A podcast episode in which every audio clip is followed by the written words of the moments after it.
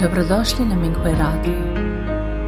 Minghui Radio donosi podcaste u vezi s progledom Falun Gonga u Kini, kao i uvide iskustva praktikanata tijekom njihove kultivacije.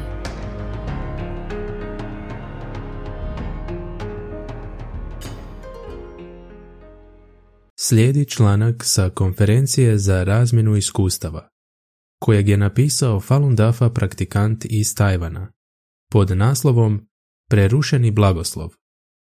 Pozdrav učitelju, pozdrav kolege praktikanti.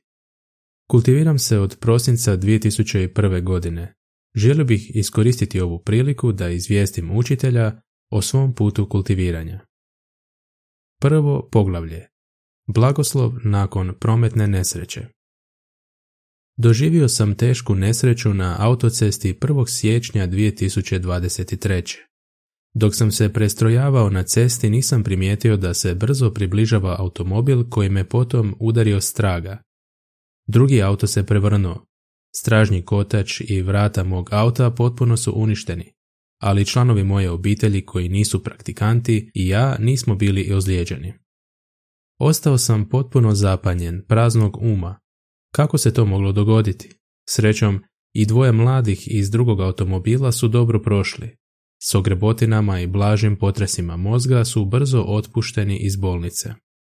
Sa strahom sam se prisjećao događaja. Autocesta je tada bila u dobrom stanju i nije bilo puno prometa. Oba su naša automobila išla brzo.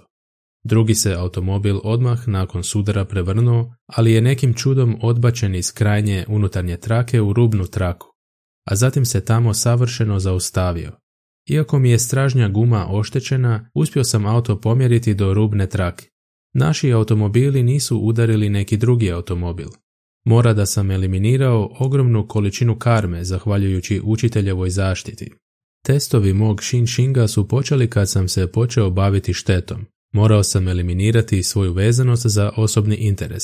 Samo popravak mog automobila je koštao 160 tisuća tajvanskih dolara, Procijenjeni trošak popravka drugog automobila je iznosio više od 600 tisuća tajvanskih dolara. Oboje smo imali osiguranje, ali sam svejedno morao platiti veliki iznos iz svog džepa.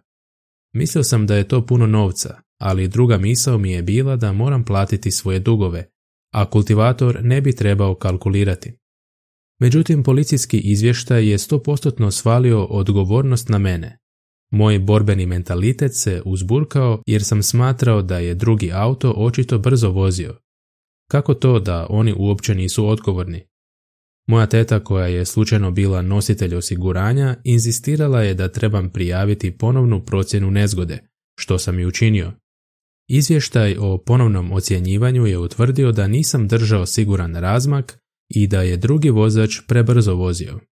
Mislio sam da je to pošteno, ali sam zbog tetkinih savjeta pokušao žalbom umanjiti svoju odgovornost, kako bih eventualno mogao platiti manje. Suprotno našim očekivanjima, rezultat moje žalbe je glasio da sam ja jedina odgovorna strana za nesreću. Zbog mog stalnog odugovlačenja razgovora o naknadi, druga je strana podnijela tužbu protiv mene zbog nemara. Moj borbeni mentalitet i vezanost ka osobnim interesima su me na kraju uvukli u dublje probleme. Moja je tetka smatrala da je važno boriti se oko toga tko je u pravu, a tko u krivu. Nije prospavala mnoge noći zbog tog slučaja, a čak je u snovima razmišljala o tome kako pobijediti za mene. Tlak joj je porastao na čak 200, ali nije bila ogorčena. Dok sam pisao ovaj članak, nazvala me nekoliko puta da me podsjeti kako revidirati svoje odgovore na pitanja. Učitelj nas je prosvjetlio u pjesmi Tko je u pravu, tko je u krivu, iz Hong Yin. Početak citata Kao kultivator osoba uvijek gleda vlastite greške. To je najučinkovitiji put rješavanja vezanosti. Ne postoji način da se preskoče iskušenja, velika ili mala. Tijekom konflikta, ako se možeš sjetiti, on je u pravu, a ja sam u krivu, o čemu se ima raspravljati. Kraj citata. Prisjećajući se svoje reakcije povodom nesreće prvog dana nove godine, moja prva pomisao bila je zašto sam tako nesretan. Nisam se sjetio tražiti svoje mane kao kultivator. Kad sam počeo ozbiljno gledati unutar sebe, otkrio sam nestrpljenje dok vozim, strah od upadanja u nevolje i gubitka novca, borbeni mentalitet i preveliko oslanjanje na obične ljude. Bilo bi teško ukloniti sve te vezanosti bez ove nesreće. Nisam bio nesretan. Prometna nesreća je doista bila dobra stvar, pa donekle čak i blagoslov. Drugo poglavlje. Prelazak na nižu poziciju. NTD televizija je prošla kroz određeno restrukturiranje u ožujku ove godine. Nazvali su me jedno jutro i rekli mi da više nisam voditelj odjela vijesti. U početku sam mislio da ću to moći mirno prihvatiti, jer bi za NTD bilo sjajno da na to mjesto dođe neki sposobniji menadžer. Međutim, osoba koja je preuzela moju funkciju je jedan od mojih bivših zaposlenika koji se sukobio sa mnom pred drugima. Stvari koje je učinio su bljesnule i probudile ogorčenost u mom umu. Nije mi bilo jasno zašto je izabran mlađi i manje iskusni kolega praktikant da vodi odjel, a ja sam morao raditi za njega. Shvatio sam da moje negativne misli nisu ispravne i upozorio sam sebe da se oslobodim svojih predođbi prema njemu. Ali nisam mogao potisnuti svoje negativne misli, čak ni nakon slanja ispravnih misli. Noću nisam spavao. Nakon jutarnjih vježbi nezadovoljstvo me nastavilo mučiti. Učitelj je sigurno vidio moju teškoću da se probijem i prosvjetlio me riječju ljubomora. Sjetio sam se i odlomka iz učiteljevih učenja, iz područja iz bitno za daljnje napredovanje. Početak citata. Zla osoba urođeno je ljubomorna. Iz sebičnosti i ljutinje ona se žali na nepravdu prema njoj. Kraj citata. Um mi se odmah razbistrio. Pomislio sam da ne želim ljubomoru.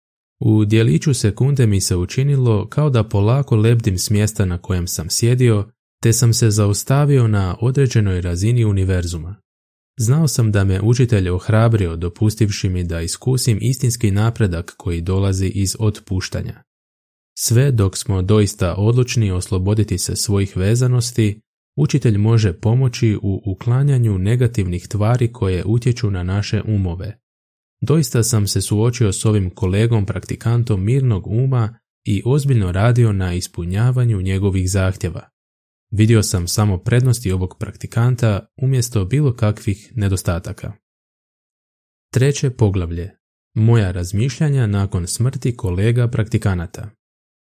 Nekoliko praktikanata je preminulo i osobno sam prisustvovao nekolicini pogreba kolega praktikanata ove godine. Neki od njih su se kultivirali više od 10 godina, pa čak i više od 20 godina. Neki su umrli zbog karme bolesti, neki su poginuli u prometnim nesrećama. Njihova me smrt potaknula da razmislim o razlozima.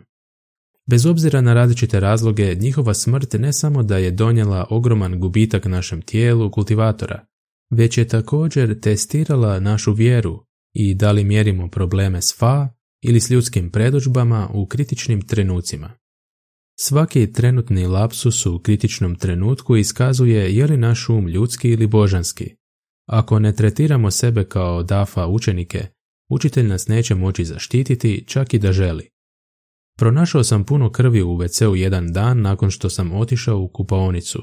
Bio sam šokiran, misleći da se stara bolest iz prethodnih godina vratila. Iako sam to ignorirao, znajući da je to proces rastvaranja karme umjesto bolest, simptomi su trajali nekoliko dana. Krvarenje je prestalo na nekoliko dana, Mislio sam da sam prošao test, ali se vratilo i to još jače. Trajalo je tjednima, ali nisam osjećao nikakvu bol. Nijedna od mojih dnevnih aktivnosti nije bila pogođena, međutim ušuljala se negativna misao.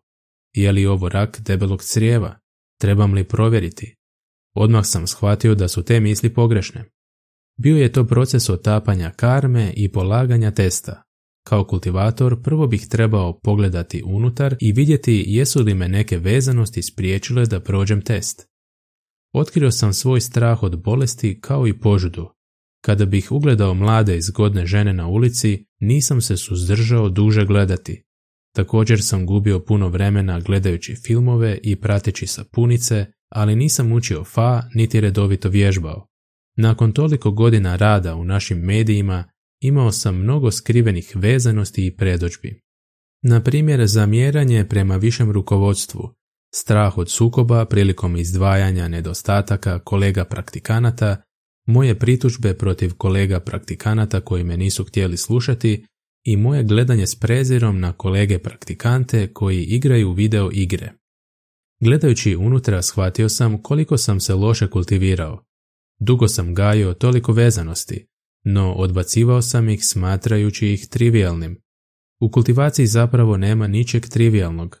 Mali nemar bi mogao postati veliki problem. Pojava karme bolesti pokazala se dobrom stvari jer mi je pomogla prepoznati vlastite nedostatke. Učitelj je sigurno vidio moju opasnu situaciju i prosvjetlio me da se brzo popravim. Odlučio sam se osloboditi svojih vezanosti i uskladiti svoje misli prema fa. Ustrajao sam i ozbiljno krvarenje je prestalo prije nego što sam to shvatio. Želio bih ohrabriti svoje kolege praktikante riječima učitelja. Iz držite se dalje od opasnosti. Početak citata. DAFA učenici koji su prošli kroz ovaj istorijski period, vas čak i bogovi poštuju. I vi biste trebali cijeniti sebe što ste uspjeli prebroditi ovaj neviđeni najopakiji progon. Postanite netko tko je istinski prosvjetljen. Samo ovo je ono za što bogovi misle da je veličanstveno. Kraj citata. Hvala učitelju, hvala vam kolege praktikanti. Dobrodošli na Minghui Radio. Minghui Radio donosi podcaste u vezi s progledom Falun Gonga u Kini, kao i uvide iskustva praktikanata tijekom njihove kultivacije.